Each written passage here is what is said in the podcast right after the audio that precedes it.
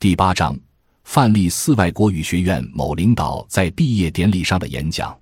同学们，花开花谢，潮起潮落，三年的大学时光马上就要结束。作为即将跨出校门的毕业生，我们应该做些什么？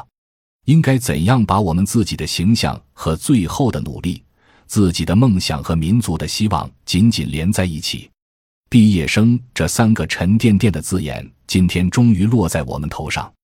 但我们蓦然发现，这并不是什么耀眼的光环，反而是一种压力，甚至可以说是一种无奈，一种你非往前走不可的无奈。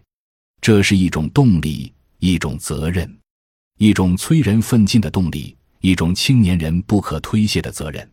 不久，我们就会握手言别，各奔东西。但无论你是远赴天涯、戍守边疆，还是工作于条件优越的大都市，有一点是相同的，那就是我们真正开始了从军报国的生涯。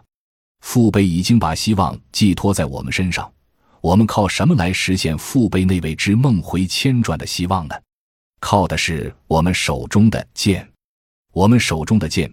不光是指自己的专业知识是否过硬，还有你的报国思想是否坚定，你的身体素质是否优秀。所有的这些铸成了我们手中这把来日一起建功立业的长剑。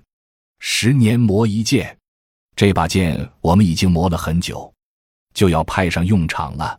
再把剑磨利些，再把剑擦亮些。毕业来临时，祖国人民都会凝视着我们拔出长剑。看我们手中的长剑是否寒光闪闪，看纷繁的日月，许多勇士冲锋陷阵，谱写了一曲又一曲惊天动地、荡气回肠的歌。我们相信，年轻的军人大学生们也一定能在地平线上创下一个又一个的辉煌。同学们，让我们扬眉出剑吧！